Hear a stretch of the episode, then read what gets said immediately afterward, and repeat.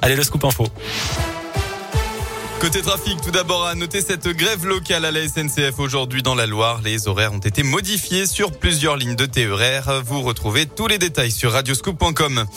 À la une de l'actualité, c'est le dernier jour de la campagne électorale, J-2 avant le premier tour de la présidentielle. Christiane Taubira, qui a remporté la primaire populaire avant de jeter l'éponge, a annoncé ce matin soutenir Jean-Luc Mélenchon en déclarant souhaiter faire barrage à l'extrême droite dès le premier tour.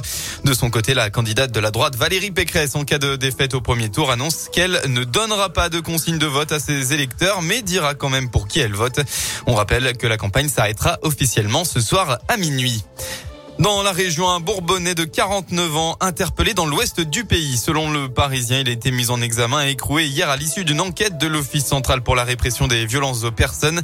Il est soupçonné d'être à la tête d'une secte occulte dont il aurait abusé les membres pour se payer une vie de châtelain avec sa famille dans la Vienne.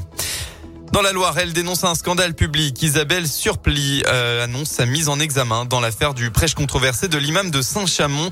La conseillère municipale d'opposition, désormais ex-Rassemblement national, affirme qu'elle va être poursuivie pour diffamation publique après la plainte déposée par la mosquée de Saint-Chamond à son encontre. Isabelle Surpli, qui avait diffusé l'extrait du prêche à l'origine de cette affaire l'été dernier. Pour rappel, l'imam en question est assigné à résidence depuis quelques jours en vue de son expulsion aux Comores, son pays d'origine. À l'étranger, nouveau bombardement meurtrier à l'est de l'Ukraine. La gare de Kramatorsk, utilisée par la population pour fuir vers l'ouest, a été bombardée ce matin. Au moins 30 morts et une centaine de blessés selon un premier bilan. Confirmation donc du nouvel objectif de la Russie, l'invasion du Donbass. D'ici le 9 mai, a annoncé Emmanuel Macron, le jour anniversaire de la victoire sur l'Allemagne nazie en 1945. On passe au sport en foot, ouverture de la 31e journée de Ligue 1 ce soir. SSE se déplace en Bretagne. À Lorient, ce sera à 21h. Une rencontre entre concurrents directs pour la course au maintien. Les Verts sont 18e, les Merlus sont 16e. À coup d'envoi donc à 21h, sans caserie, Amouma ni Camara. Et on retrouvera le Clermont Foot demain soir face, à face au PSG à 21h.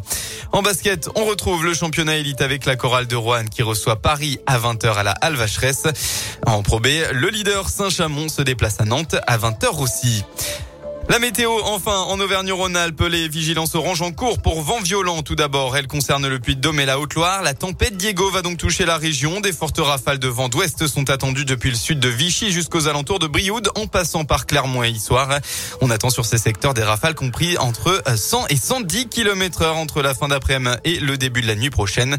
Soyez donc prudents et côté ciel, le temps va alterner entre nuages et éclaircies cet après-midi avec quelques averses localisées et côté mercure entre 13 et 17 degrés. Merci.